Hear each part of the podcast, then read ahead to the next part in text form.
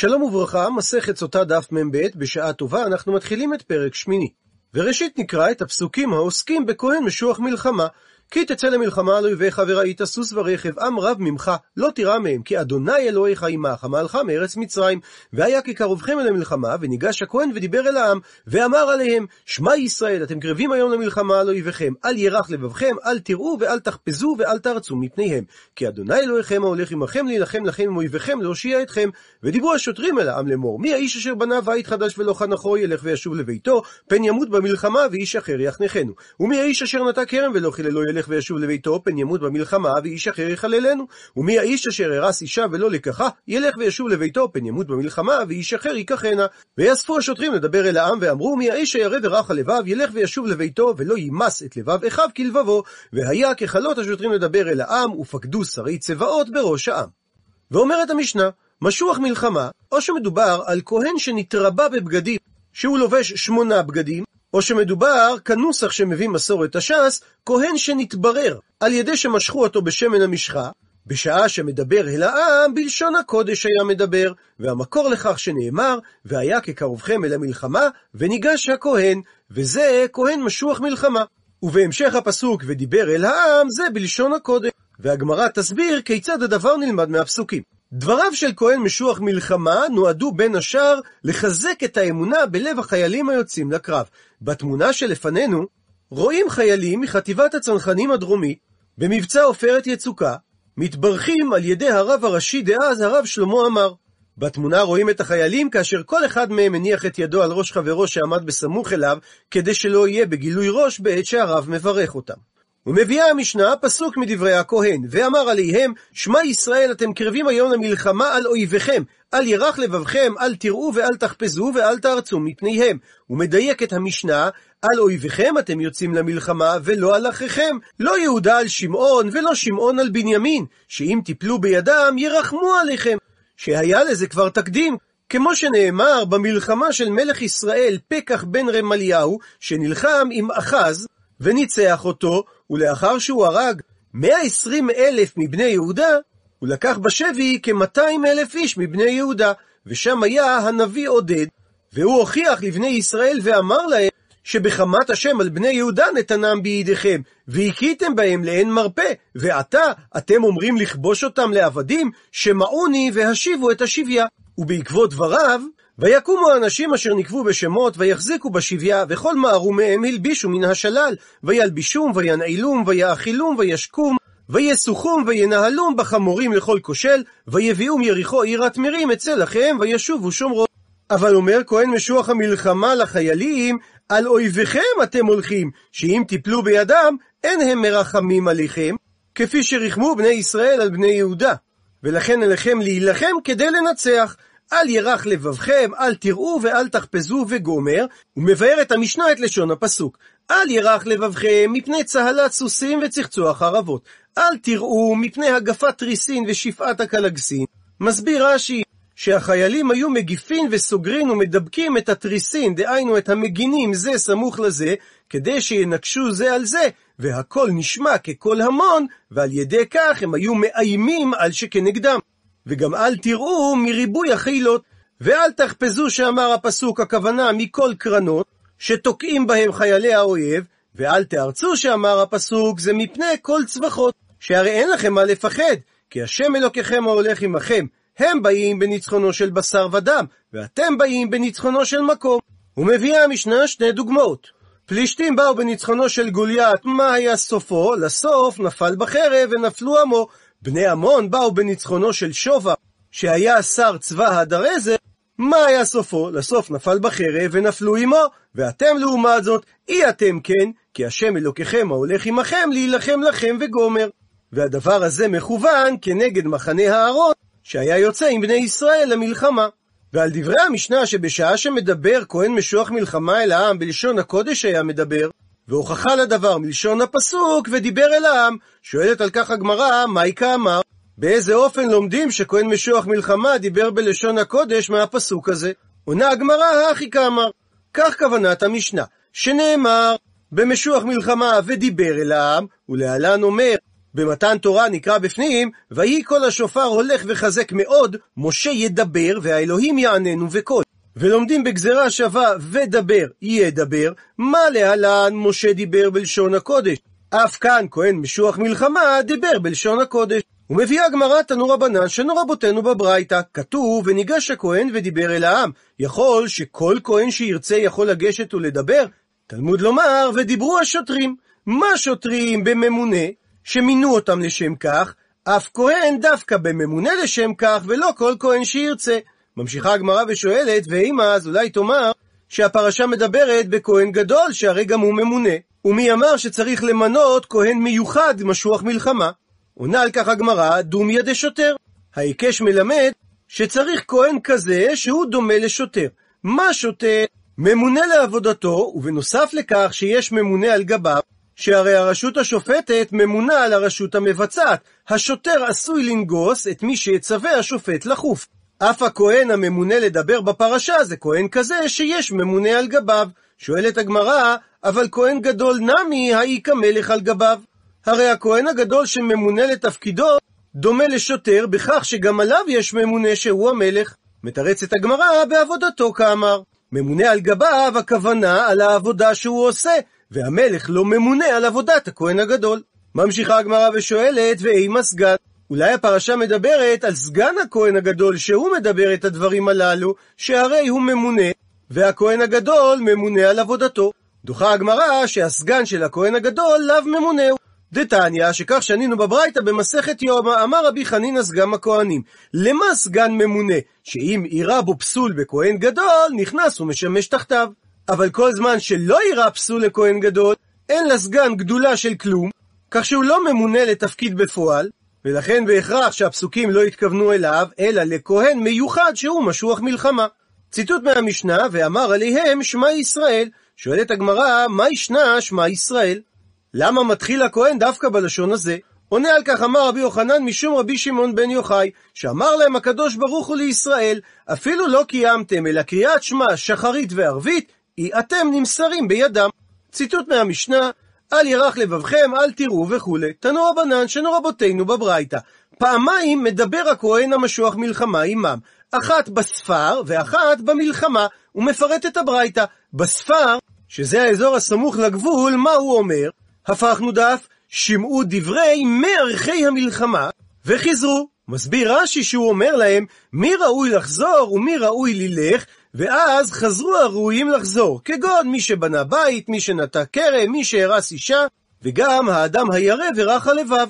ולגבי אופן הקריאה הנכון של המילה מערכי, נעזר בפירוש מלכת שלמה לרבי שלמה העדני, שנולד בצרנה בשנת 1567 ונפטר בחברון בשנת 1624.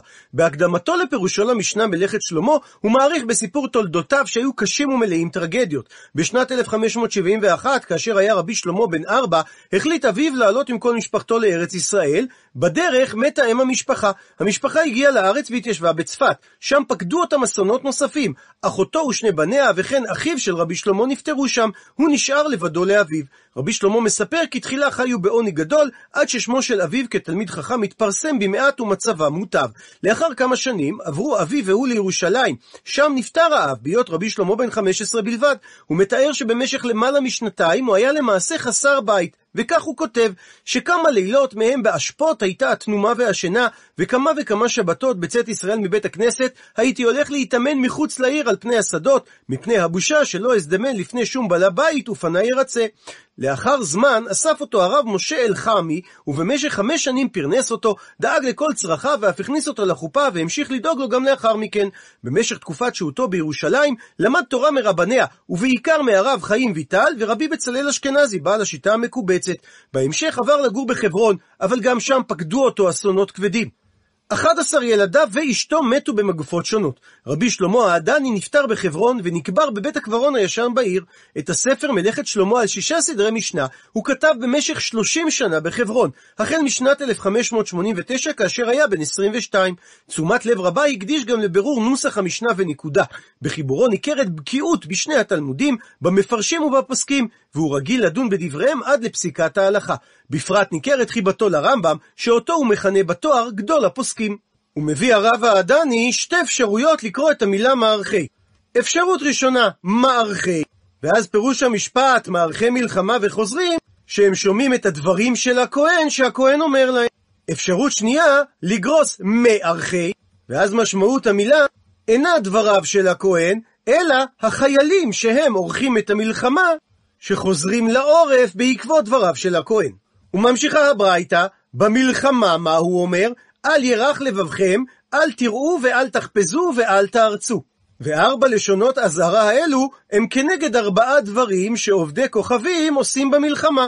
מגיפין את התריסים, את המגינים שלהם זה בזה כדי לעשות רעש, ומריעין בקרנות ובשופרות, צווחין בקול גדול ורומסין בצהלת סוסיהם ודהרותם. ולא מזכירה הברייתא את מה שאמרה המשנה, צחצוח חרבות ושפעת קלגסים, מפני ששני דברים אלו הם עיקר המלחמה ואינם כדי לאיים. ציטוט מהמשנה, הפלישתים באו בניצחונו של גוליית וכו'. ומדוע נקרא שמו גוליית? אמר רבי יוחנן, מפני שעמד בגילוי פנים, דהיינו בחוצפה, לפני הקדוש ברוך הוא, שנאמר, ברו לכם איש וירד אליי. ואין משמעות המילה איש אלא הקדוש ברוך הוא, שנאמר בשירת הים, אדוני איש מלחמה, אדוני שמו. ולכן אמר הקדוש ברוך הוא, הרי נמפילו על יד בן איש, שזה נער, שנאמר ודוד בן איש אפרתי הזה. וממשיכה הגמרא, אמר רבי יוחנן משום רבי מאיר, בשלושה מקומות לחדו פיו לאותו רשע. מסביר רש"י, אמר פיו את כישלונו, אולי מה שמכונה היום כפליטת פרפרוידיאנית, שזו שגיאה בפעולה, דיבור או זיכרון אנושי שנגרמת על ידי הלא מודע. לרוב השגיאה נראית מהצד כמקרית, יוצאת דופן, מוזרה ושטותית, אך יש לה משמעות עמוקה יותר. ומפרט רבי מאיר, המקום האחד שאמר גוליית, ברו לכם איש וירד אליי. הוא מסביר רש"י שהיה לגוליית לומר וילחם איתי, וכאשר הוא אמר וירד אליי, המילה אליי מתחלפת עם המילה עליי, כך שמשמעות הדבר שהאיש שכנגד גוליית יגבר עליו.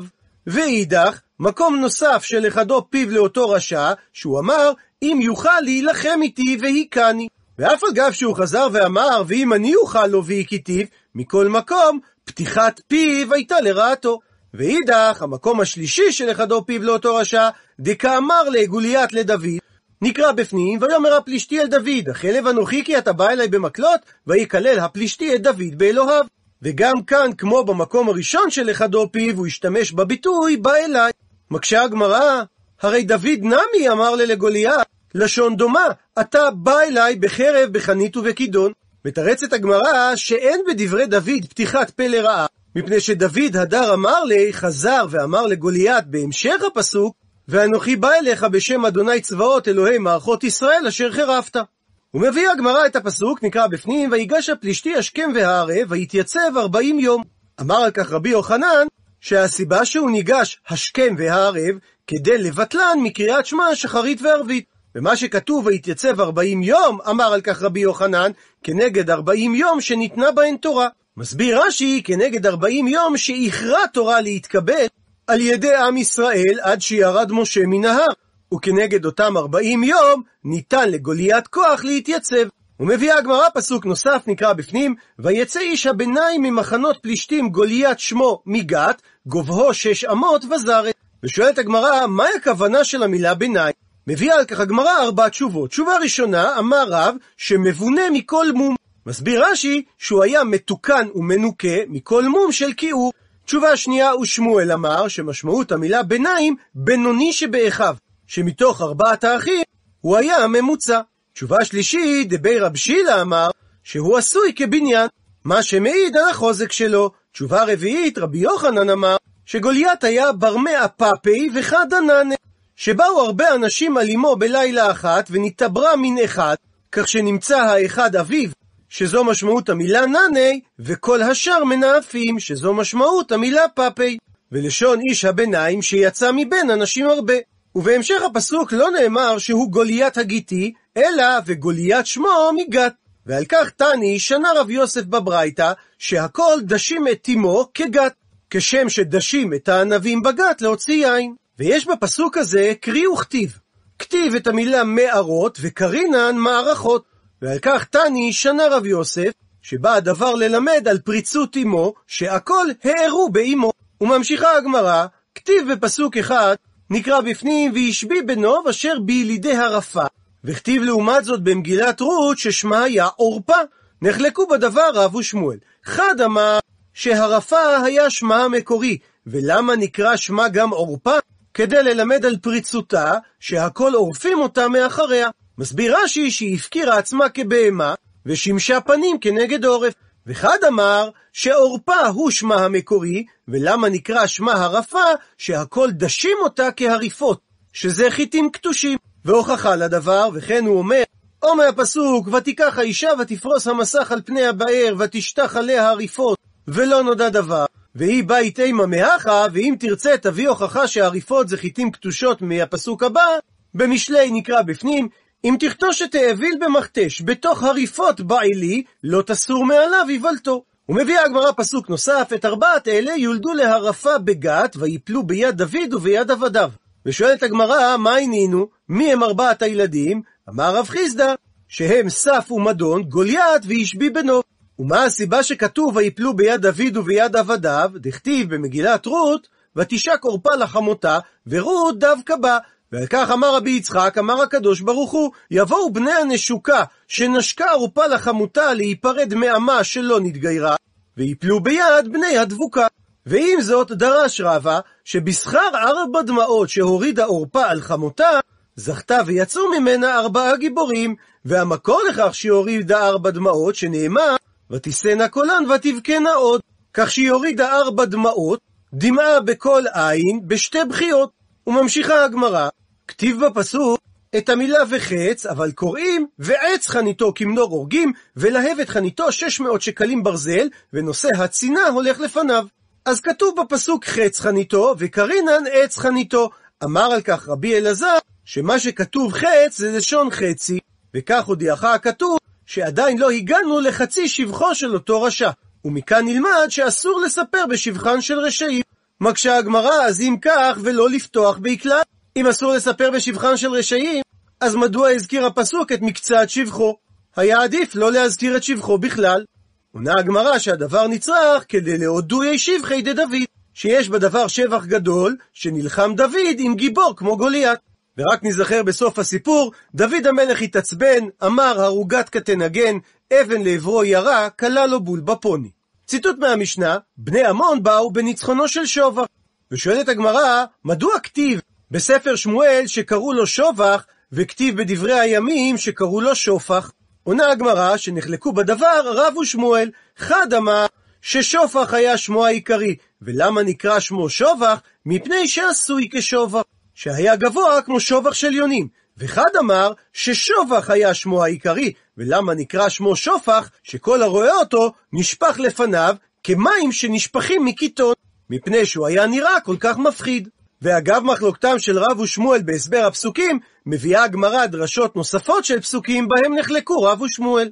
כתוב בירמיהו, אשפתו כקבר פתוח, כולם גיבורים. נחלקו בדבר רב ושמואל ואמרלה, ויש אומרים שנחלקו בדבר רבי עמי ורבי אסי. חד אמר שבשעה שזורקים החילות של נבוכדנצר חץ, אז הם היו עושים אשפתות של חללים, ושמה תאמר שהם לא היו גיבורים, אלא שאומנים בקרב היו, דהיינו שהם היו מקצוענים, לכן תלמוד לומר בסוף הפסוק כולם גיבורים. וחד אמר שבשעה שעושים צורכיהם, הם עושים אשפתות של זבל, שמחמת שהם גיבורים, אז הם אוכלים הרבה בגבורה. ושמה תאמר שזה נגרע מפני שחולה מאיים הם, לכן תלמוד לומר בהמשך הפסוק כולם גיבורים. ואגב כך אמר רב מרי, שמע מינה שהיימן דנפיש זבלה, מי שצרכיו מרובים שיש לו הרבה זבל בשירותים, חולה מאיים. ושואלת הגמרא, למאי נפקא מינה? מה הידיעה הזו מועילה לאדם? עונה הגמרא, ליטרח בנפשי, שהוא ידע שהוא צריך לבקש רפואות בטרם יכבד חוליו עליו. ומביאה הגמרא פסוק ממשלי שגם בו נחלקו, דאגה בלב איש ישכנה, ודבר טוב ישמחנה. ונחלקו רבי עמי ורבי אסי. חד אמר שמשמעות המילה ישכנה, יסכנה מדעתו, שעל ידי שיסיח את דעתו לדברים אחרים, הוא יסיח את הדאגה מדעתו. וחד אמר שמשמעות המילה ישכנה, שיסיחנה את דאגתו לאחרים. עד לכאן דף מ"ב. למעוניינים בהרחבה, למדנו שיש מי שאומר שהגיבור של בני עמון כונה שובח, וזה מלמד שהוא היה גבוה כמו שובח של יונים. וזה מזכיר שובח אחר, בשנת 1978, במסגרת פעולת מחאה של תנועת שלום עכשיו, בה השתתפו כ3,000 אנשים, נחנך בכניסה ליישוב שילו פסל דמוי שובח, ממנו הופרחו עשרות יונים, שיצר האמן יגאל תומרקין. את הפסל ייצר תומרקין כמעט במחתרתיות בקיבוץ נגבה, וכמה ימים לפני הקמת הפסל, הגיעו קיבוצניקים במסווה של פועלים, כדי לצקת את בסיס הבטון. לאחר שהוקמה היצירה, למורת רוחו של תומרקין, התייחסו תושבי שילו למחאה בספורטיביות, ואף פרסמו מודעת תודה לאומן בזו הלשון. בית שילו שולח תודתו והערכתו לפסל יגאל תומרקין ולתנועת שלום עכשיו על האנדרטה שהציבו בשערי ביתנו. ייתן השם ויהיה זה יתד הקבע הראשון ביישובנו, ותהא זאת תרומתכם לחיזוק ההתנחלות ביהודה ובשומרון. השם עוז לעמו ייתן, השם יברך את עמו בשלום. על החתום היישוב שילו, אור למנחם אב תשל"ח. מעניין מה ניתן ללמוד מכך, שזמן קצר לאחר הקמת השובח, התנחלה ציפור טרף, בז מצוי, על שובח היונים והחלה לקנן בו.